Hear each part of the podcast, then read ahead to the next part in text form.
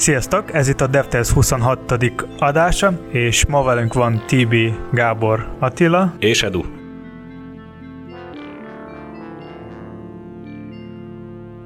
Ma fogunk beszélni az Edge plegykákról, egy kicsit a Jira, Trello és egyéb hasonló eszközökről, és visszatérünk egy kicsit a védjegyekre.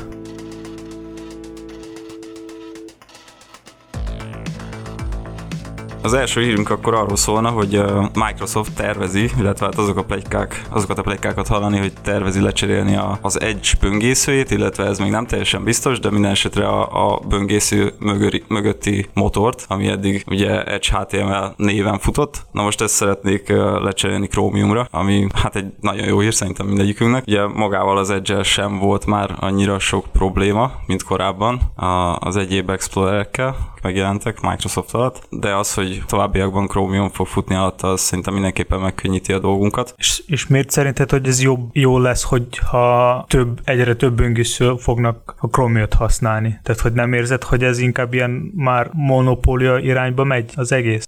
De van egy ilyen úgymond hátulütője is, viszont ha azt az oldalt nézzük, hogy hogyan könnyebb nekünk az életünk mondjuk fejleszteni adott browserre, akkor valószínűleg a mi esetünkben ez könnyítés lesz. Nyilván ha a böngésző mögöttes motor ugyanaz lesz mondjuk egy, egy, egy natív Microsoftos, Windowsos böngészőben, mint, mint mondjuk a Chrome mögött, akkor az gyakorlatilag minket csak segíteni fog. Igen, de a másik oldalról itt sokkal kevesebb a konkurencia, és szerintem sokkal kevés új ötlet fog születni így. Igen, ilyen szituációkban mindig előjön az, hogy amint ahogy te is fogalmaztál, monopólium helyzetbe kerül, mondjuk úgy, hogy egy cég, vagy aki éppen a, a, a, a Chromium mögött áll, előfordulhat az, hogy ellustul, kevésbé fogja, hát nem is az, hogy napra készen tartani a, a, a termékét, hanem gyakorlatilag nem lesz úgy felpörögve a piac. De mondjuk ez nem garantált, csak előfordulhat ilyen eset. Kisebb lesz a versenyhelyzet, és ennyi igazából. Ettől függetlenül szerintem ez nem egy, egy, egy rossz hír. Szerintem is, hogy ez nem rossz hír, csak szerintem inkább az a probléma, amit előbb is mondtam, hogy így kevésbé a konkurencia, és szerintem kevésbé új ötlet, vagy új újdonság be lesz vezetve a, a böngészőkbe a maga az Edge az nem az első böngésző, aki ezt csinálja. Ha jól emlékszem, az első volt az Opera, akik ugyanúgy migráltak a saját motorról a Chromium alatt, és akkor ők is már, most már azon futnak. Tehát nyilván a fejlesztőknek sokkal egyszerűbb így, így fejleszteni, mikor mindegyik böngésző ugyanúgy működik. Tehát e, ez a sokkal kevesebb probléma, viszont marad egy másik oldala. Pont erre, ezt erre akartam elkérdezni, hogy az miért probléma, hogyha a háttérrendszer, a motor az egységesen működik, abból a végfelhasználó valószínűleg nem sokat fog érzékelni, míg a fejlesztők számára ez egy hatalmas előrelépés. Ugye ebből látszik, hogy a Microsoft belátta azt, hogy nem kéne erőltetni ezt a böngésző témát, de valószínűleg hamarabb is belátták, már csak most jutottak el egy döntésig. Ha kicsit visszatérünk a, abba az időszakban, mikor a böngészők csak elkezdték születni, akkor akkor nagyon jó konkurencia volt, majd kicsit mondjuk a Netscape után, mikor lett a Mozilla, meg Opera is bejött, tehát ott azt lehetett érezni, hogy mennyire sok újdonság bekerülnek a böngészőkbe, és tehát nem volt az a monopólia, amikor volt egy csak egy Explorer, és ő vezérelte az egész világot, mert a, szóval aztán a Mozilla meg a Opera tök jó feature hoztak be, tehát például a tabok, meg egyéb ilyen más funkció, ami, ami felhasználónak is látszódott, de nem csak neki, tehát nem a fejlesztőknek is, mindenféle debug túlok, meg egyéb más cucc, és szerintem ez tök jó volt, mert volt a konkurencia, és mindenki próbálta valami újdonságot bevezetni, hogy mindenkinek tetszen, és mindenki használja, használja azokat a, tehát a, a legjobb, vagy nem tudom, tehát mindenki használ egy másik, nem csak Explorer, vagy valamelyik kizárt böngészőt. Tehát most igazából a chromium ez is lehet, hogy fog történni, tehát igazából mondok egy példát, iOS-on például az történik, hogy minden böngésző, vagy bárki, aki szeretne csinálni a böngészőt, vagy lefejleszteni egy saját böngészőt a iOS alatt, ő csak a WebKit-et tud használni. Tehát hogy ne, az azt jelenti, hogy neked már nincs lehetőség bevezetni saját feature vagy saját valami újdonságokat. Tehát... Ez a Chromium egyébként ugyanaz a motor, amit a Chrome is használ, vagy ez egy alternatív nyílt forráskódú megoldás? Igen, a Chromium az ugyanaz, mint a Chrome használ. És arról mit gondoltok, hogy tehát beszéltük ezt, hogy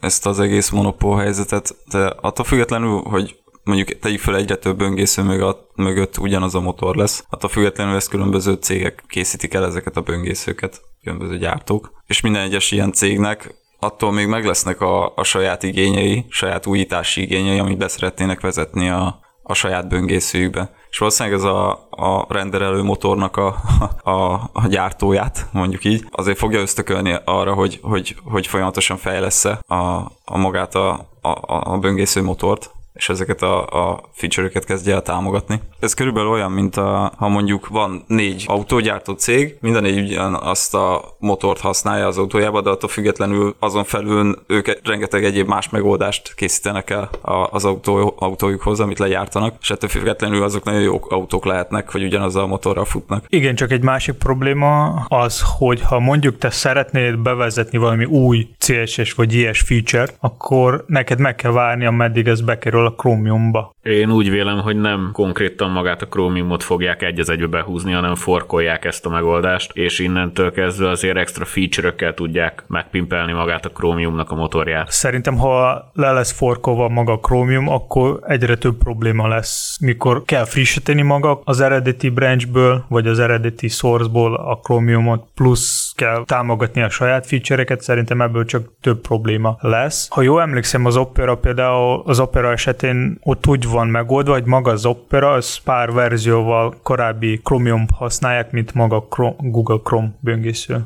Tehát ők így oldották meg ezt a problémát, viszont ott még mindig marad az a probléma, hogy ha kell bevezetni valami új feature, akkor meg kell várni, amíg Chromium, amíg a Google vagy valaki ott nem fog csinálni ezt. Igen, de említetted, hogy, hogy mi van akkor, ha elkészül egy új CSS vagy ESS feature ajánlás, és hogy lehet, hogy ebben az esetben többet kell arra várni, hogy annak a támogatottsága bekerüljön a böngésző motorba, és, és a böngészők is kezdjék el támogatni. De tehát szerintem ebben az esetben ez abban a szempontból nem igaz, hogy, hogy most is ugyanúgy Chromiuméknál mondjuk így le akarják követni, és próbálják minél több ilyen feature támogatni. Csak ugye az van, hogy a, az egyéb böngésző motorok, mint például ez a Edge HTML, vagy nem tudom azt, amit hívják, ami a, a, az Edge mögött van, ők nem biztos, hogy bevezetik olyan gyorsan ezt a támogatást, és emiatt nem tudunk mondjuk egy valamilyen, valamilyen funkciót használni, pedig már jó régóta ki van találva. Igen, csak nekik például egy HTML-nek most legalább nincs ilyen függőség, hogy nekik nem kell senkit várni. Nekik van ez a lehetőség. Az, hogy ők nem használják ki ezt a lehetőséget,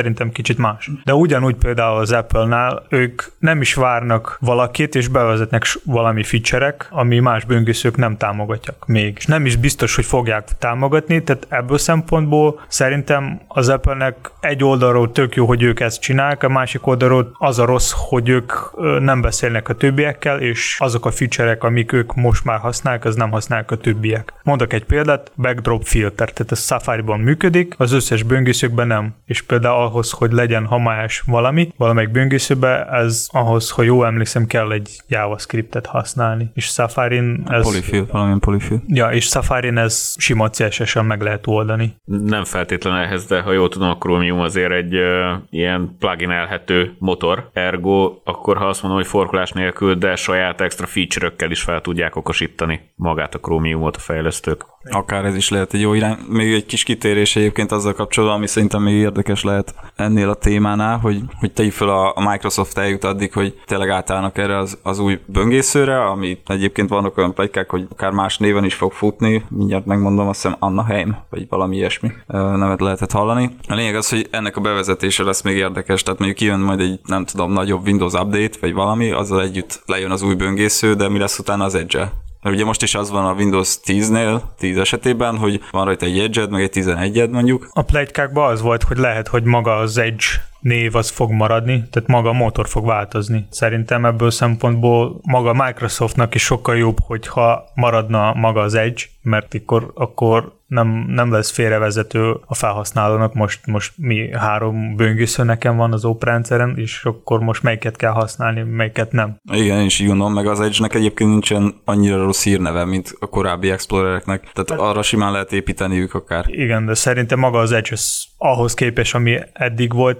tök jó böngésző. Igen, valószínűleg így akár zárásként mondhatnánk azt, hogy szerintem az lenne most így laikusként mondhatni a legjobb stratégia, hogyha az Edge-et húznák föl ebből a szempontból, tehát kicserélnék maga az Edge mögött a motort, kijön egy új nagyobb verzió, és akkor onnantól kezdve úgy futna. Mellette ugye az a kérdés, hogy a régi Explorer-t, ami még ugye Windows 10 alatt alapból támogatott, tehát fönn is van, azt meddig fogják supportálni. Nem is a Windows 10 miatt érdekes ez, hanem azért sokan még, ha számokat nézünk, ugye Windows 7-et rengetegen használnak. Supportálják még az Explorer? Persze, a 11-et supportálják még bőven, sőt, még pontos számot nem tudok mondani, de nekem rémlik valami olyasmi, hogy még, még bőségesen évekig lesz erre support. Igen, én is olyan 2025-24 környékén hallottam, hogy addig biztos. Nyilván erre vannak statisztikák, hogy, hogy a adott oprendszer verziót nem tudom, meddig fogják használni várhatóan az emberek. Szerintem ez a kritikusabb, mert ha onnantól kezdve, hogyha az úgymond kihal, akkor szerintem nekünk sokkal kevesebb problémánk lesz, és, és teljesen mindegy, hogy most az Edge mögött uh, új motor van, vagy az, az eredeti, amit most fejlesztettek alá, elég sok problémánk megszűnne ebben az esetben. Vagy beraknak az Expo alá is egy Chromium Engine.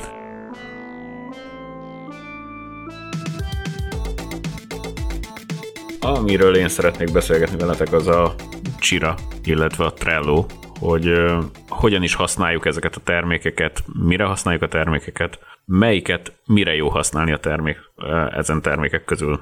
Itt arra akartam kiukadni, hogy alapvetően kis csapatban eléget csak Trello-t használni, vagy egy nagyobb cég szinten a Trello már túl kevés ahhoz, hogy menedzseljük a feladatokat, vagy amikor uh, Jirát használva nem csak taskokban jön a feladat, hanem e-mailben, SMS-ben, telefonon. Mielőtt elkezdjünk kicsit részletesebb beszélni, tudsz mesélni, hogy mi ez a kettő eszköz? Mire való? Ez a két eszköz feladat menedzselésre való, tehát hogy létre lehet hozni benne taskokat, kártyákat, és akkor ezeket lehet végigvezetni egyik folyamatról a másikra, ahol jelölhetjük, hogy hol tart a adott fejlesztés, illetve ezekhez a feladatokhoz felelőst is lehet rendelni. És mindenféle riportot lehet ott csinálni, generálni, meg exportálni. Igen. Meg, meg ugyanúgy lehet tudta projekt, roadmap-eket csinálni, meg mindenféle ilyen adminisztrációkat, adminisztráció dolgokat lehet tud is végezni. Igen, ez most oké, okay, de nagyon jó eszközök, de én amiről szerettem volna beszélni az, hogy használunk Jirát. Jó ez, hogy egy bordot használunk, vagy több bordot használjunk. A feladatot kinek a felelőssége fölvenni a Jirába. Azokat a taskokat hogy húzzuk. Tehát, hogy ez egy céges konvenció legyen, és a cég határozza meg, vagy alapvetően a fejlesztőknek kell ezt kezdeményezni. Ti mit gondoltok erről? Szerintem a legjobb az lenne, hogy a fejlesztőknek például ne is kell hozzá nyúlni. Automatikusan történjen az egész. Tehát megkapta a feladatot, megcsinált, kész. Például GitHubon vagy a GitLabon van olyan megoldások, talán trello is ez meg lehet csinálni, nem vagyok biztos, hogy a Jira-ba is lehet-e ilyen, de az lehet csinálni, hogy mikor komitolsz valamit, tehát valamilyen kódot, tudsz belerakni valamilyen speci teget, és akkor maga a task be lesz húzva valamelyik állapotba. Tehát mondjuk complete, dev done, review test, az attól függ, hogy mit írsz bele. Atlassian-nél is ez megvan oldva, tehát hogyha testbe komitolsz, akkor a taskhoz tud időt rögzíteni, tud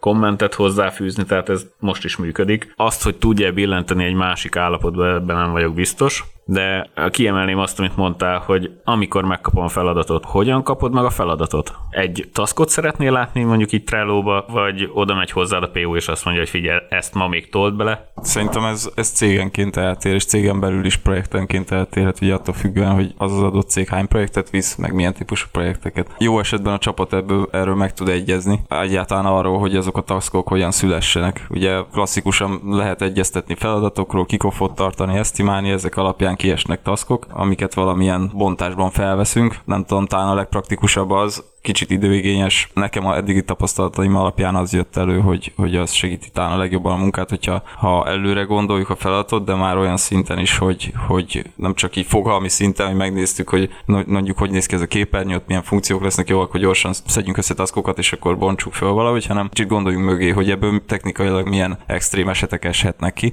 és ezekről mind-mind felvenni külön feladatokat, mert később sokkal egyszerűbb számolni ezzel, és most nem csak a, olyan típusú számolásra gondolok, hogy elszámolni a feladattal később, ugye, amikor már készen vagyunk, hanem amikor mi így reggel kiállunk, stand megnézzük, hogy hogyan állunk, és a, a feladatokkal, és ha tényleg jól vezetjük azokat, akkor látjuk, hogy hú, még itt lesz ebbe a sztoriban mondjuk X task, abból három elég combos, mert azt direkt azért vettük fel külön feladatként, mert alapvetően kisebb egységnek tűnne, de, de technikailag nehéz mondjuk megoldani. Tehát igaz, hogy szerintem a csapat, az a jó, ha a csapat dönti el, hogy ő most hogyan szeretne. Lehet olyanokat is csinálni, mi felveszünk ilyen kétnapos feladat egységeket, az egy task, és akkor kész csak valószínűleg úgy nehezebb becsülni, mert ez tényleg egy ilyen hasraütésszerű dolog. Viszont hát látszik ugyanúgy, hogy van az a feladat, el kell készíteni, aztán kész. Szerintem itt ami érdekes még ezzel kapcsolatban, hogy, hogy milyen workflow-t használunk adott boardon, mert az, az is például teljesen projekttől függhet. Ugye ott rengeteg státusz van, ugye az alap státuszok mellett, hogy most éppen el kell készíteni ezt a taskot, vagy éppen valaki csinálja, vagy készen van, ugye ott rengeteg másik eset is lehet, hogy ha a tesztelő éppen teszteli vagy reviewza valaki. Szóval mondjuk ilyen stage-en hol van deployolva az az adott, az adott feladat, azt is tök jól lehet benne követni.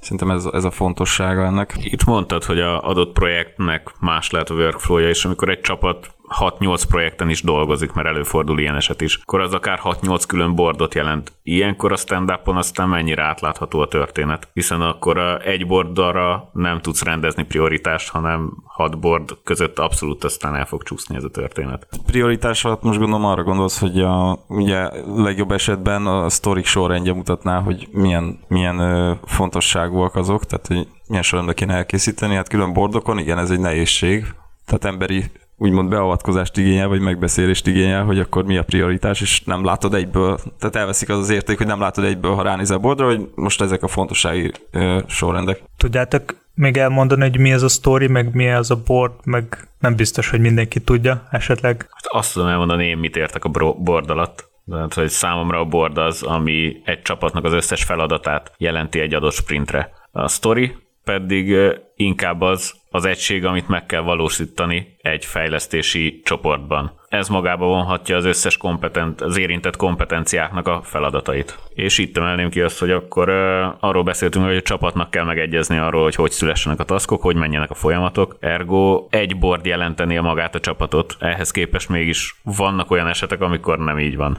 Tehát valójában ugye nem lehetetlen az, hogy egy másik boldról behivatkoz mondjuk egy sztorit, csak lehetnek olyan esetek, amikor ezt nem tehetjük meg ilyen-olyan elszámolási dolgok miatt. Ezek Már annyira nem látom a mögöttes részét, de, de, de simán előfordulhat ilyen. Itt talán az az érdekesebb, bocs, még ennyit, hogy, hogy, hogy oké, okay, rakhatsz több projektet mondjuk egy boardra, de például akkor a legjobb tudomásom szerint egy boardon csak egy típusú workflow lehet, és nem biztos, hogy minden projektnél ugyanaz a workflow van. Tehát ez, ez például egy érdekes probléma lehet. Szerintetek a fejlesztők számára mennyire fontos ilyen eszközök, mint Jira vagy Trello? Szerintem, hogyha csapaton belül fejlesztők nagyon jó kommunikálnak, akkor nem is biztos, hogy lenne szükség egy ilyen eszközre. Tehát, hogy nyilván kell valami, ahol ők fognak látni valami feladatlistát, de mondjuk a státusz, hogy hol áll, vagy milyen állapotban van, akkor nem is biztos, hogy lenne szükség egy ilyen eszközre. Ha jó kommunikálnak a fejlesztők, ők mindig tudják, hogy ki hogy áll nagyjából. Igen, de ez azt jelenti, hogy akkor ott helybe kommunikálnak. Én például a saját egyszemélyes hobbi projektemben is használok Trello-t, ahol feljegyzem, hogy egy-egy adott projektben milyen feladatokat találtam még ki, és azokat hogy valósítottam meg. Ugyanilyen téren, hogyha később valakit behívok ebbe az egyszemélyes projektbe, és már több lesz, akkor rögtön látni fogja az egész story történetét annak, hogy milyen feature-ket találtam ki, milyen feature-ök lesznek majd a jövőben, és már a fejlesztést is így tudja használni. Tehát, hogy nem csak annyit kellene ezeknek az eszközöknek leírni, hogy egy adott sprintben mit tudunk, hanem azt is, hogy a fejlesztők látják, hogy milyen egyéb történések vannak azzal, amit fejlesztenek. Én is emellett vagyok, tehát én nem érzem akkor a nyűgnek ezt, nem sokkal, főleg amiatt is, mert lehet, hogy többen dolgoztok valamint, mondjuk egy, egy feladat vagy egy projekten, viszont helyileg nem ugyanott vagytok. És oké, okay, egyeztethettek mindenféle módon, de szerintem az, az, ha jól van vezetve, akkor tükrözi azért azt, hogy, hogy mégis hogy áll a projekt. Az, az tény, hogy lehetne egyszerűsíteni dolog, hogy ne neked kézzel kell húzogatni, főleg a híres Jira gyorsaság miatt ez sokszor uh, annyira nem is jó móka, de maga, a, a, maga az eszköz szerintem, szerintem jó. És nem véletlen alakult ki, mert régen ugye setlistek, most legalább ezt nem kell tennünk. Tehát Edu úgy vagy vele, hogy az az idő, amit task tölt az ember, az nem fejlesztés, ergo nem hasznos időtöltés. Nem biztos, valaki menedzsment számára az biztos, hogy hasznos lenne, ha, ha fejlesztők rendbe rakják a taskokat, és tudják, hogy mi a, az állapot a projektnek, vagy az adott feladatnak. Tehát az, az ők számára igen, a fejlesztő számára nem biztos, viszont lehetne, hogy ha ez lehetne valahogy automatizálni, akkor az lehet, hogy segítség lenne. Igen, tehát szerintem ez, ez jó ötlet, hogy minél több dolgot automatizáljunk benne, viszont nem csak mindig a csapatra és a fejlesztőkre kell gondolni, hanem az, aki, arra is, aki menedzseli azt. Tehát sokkal egyszerűbb neki az, mint hogy ránéz a bordra, és tudja azt, hogy hogy áll a projekt, mint hogy körbe kérdez X ember, és majd ők elmondják, hogy na, én kb. így járok. Tehát, hogy ha jó van ez vezetve, akkor ez mindenkinek egy riportot mutat. Az tény, hogy lehetne egyszerűsíteni rajta. Egyébként meg arról nem is beszélve, hogy ugye, ha ezt az egész Atlassian termékcsádot nézzük, ha megfelelő eszközöket használunk, akkor csomó minden más státuszt látunk, hogy éppen a nem tudom, az adott taskból indított adott branch, most milyen ágba került be, azt hova deployoltuk, ezeket mind szépen ki lehet mutatni, ha jól használjuk ezt, a, ezt az eszközt, vagy eszk- eszközcsoportot. Igen, egyetértek, viszont a Gábor említetted, vagy kérdezted elején, hogy mikor érdemes már használni a Jirát. Hány fő az, ami fölött már célszerű Jirát használni? Erről mit gondoltok? projektbüdzsétől. Szerintem ez lenne a fő szempont amúgy. Lehet, hogy ez vicces hangzik, lehet, vagy nem, de ha mondjuk egy kis cégnál, aki nem sok pénz keres, nekik lehet, hogy a Trello az lenne sokkal, sokkal olcsóbb. Az is be kell számítani. Egyébként még annyit megjegyeznék, hogy a GitKrakennek most nemrég kijött egy alternatív taskkezelő felülete, ez a Glow. Nagyon sok featureben hasonlít például a Trello-ra, tehát ilyen kis tétszámnál ott is igen hasznos tud lenni, így hogy próbálgattam mindkettőt. A főbb dolgok mind a kettőben jelen vannak. Igen, csak a, ezzel az a probléma, hogy ha a cégen belül van a management szint, és nyilván az lesz, akkor nekik nem biztos, hogy kényelmes lesz használni a Git Kraken. Ebből szempontból a Trello, meg ilyen hasonló eszközök sokkal, egyszer, sokkal jobb passzolnak oda. Amit mindkettőnek van a webes felülete. Nyilván, tehát csak hogy maga a neve is mondja, hogy a Git Kraken ez valamilyen fejlesztő eszköz. Trello, vagy valami Asana, vagy egyéb más ilyen dolog, Jira, az inkább ilyen valami management tulok. Egyébként még szerintem a Jira-ban, és nézzük akkor, vagy vegyük hozzá mondjuk a, a Bitbucket-et is, az is egy egész jó túl, hogy például amikor te feladsz egy, egy pull requestet, és azt valaki megreviewza, és mondjuk a review alapján kiesik egy feladat, akkor rögtön tudsz indítani egy taskot már abból a reviewból is, uh, ahol, ahol éppen, amiből éppen fejlesztened kell, vagy javítanod kell. Szerintem, tehát maga az Atlassian csomag az akkor jó használni, amikor majdnem az összes szolgáltatás vagy alkalmazás benne van az a csomagban, mert akkor több hasznos dolgot lehet kihozni belőle. És itt visszatérve a, pénz kérdése, tehát hogy mennyire, mennyire cég kip, képes kifizetni ezt az egész ö, csomagot magadnak. Tehát mert ez nem, tehát nem is olyan olcsó. Tehát az, hogy önmagában giránk van, akkor ez test nélkül, vagy bitbucket nélkül, és bambú nélkül sokkal kevesebbet ér, mint feladatkezelő rendszer. Igen, de mégis drága. Tehát, hogy ez nem egy olcsó eszköz. Viszont tök jó, tök jó feature vannak ott.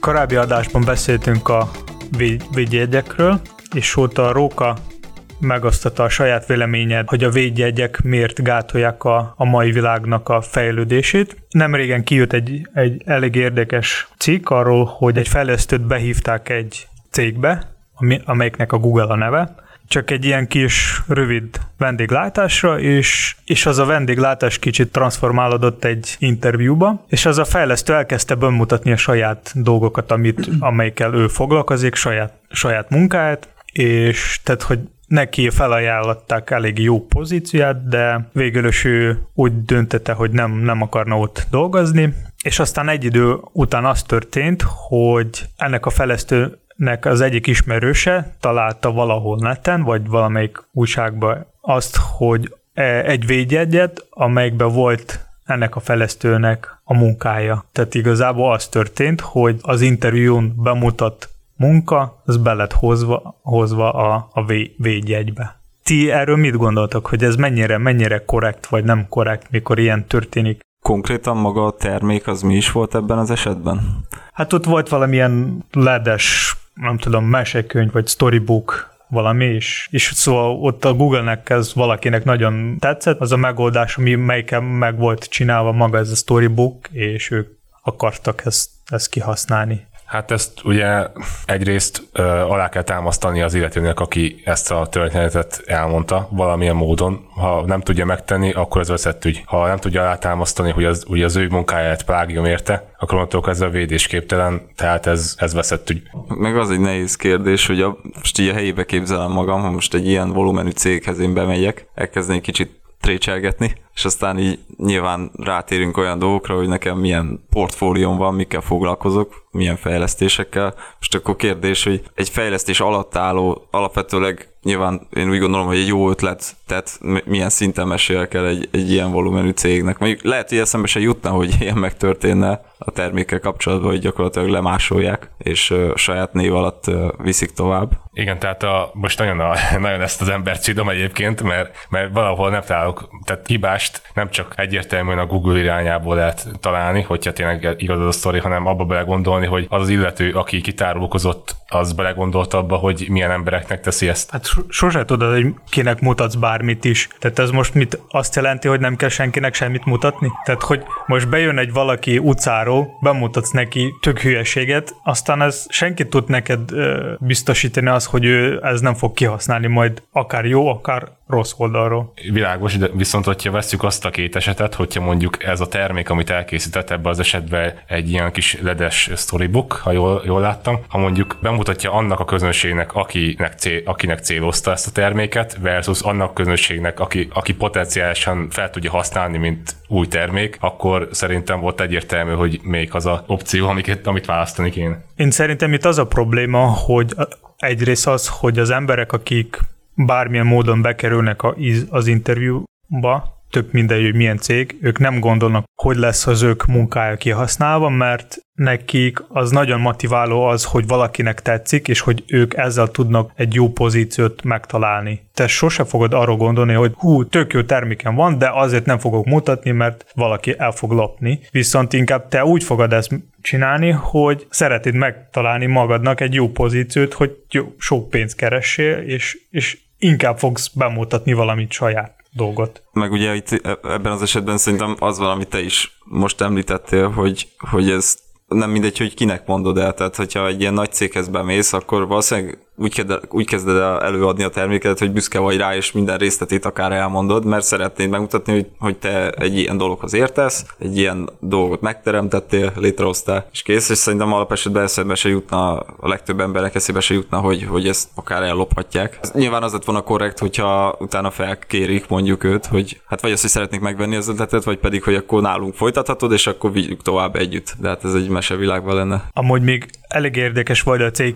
cikk végén az, hogy a Google-nál ez nem véletlenül csinálták. A fejlesztő, aki írta ezt a cikket, arról, arról is írta a cikkben, hogy ilyen nagy cégek azt csinálják, hogy ők adnak prémium vagy a bónusz azokról a dolgokról, amit lehet majd védjegyezni. És akkor történhetnek ilyen védjegy vacsorák, ahol az emberek fognak mesélni valamilyen dolgokról, és hogy ez lehetne, lehet-e védjegyezni vagy sem. És ők ezzel tudnak keresni magadnak plusz pénzt, tehát prémium vagy bónusz igazából az emberek nem is gondolják abba, hogy ott valamilyen, valakinek valamilyen munkája, csak így megpróbálnak azzal plusz pénzt keresni. Tehát szerintem ez, ez, ez így nagyon rossz és nem, nem nagyon korrekt. Igen, tehát mind a két fél hibázott, a Google részeiről ez etikátlan volt, a fejlesztő részéről pedig felelőtlen.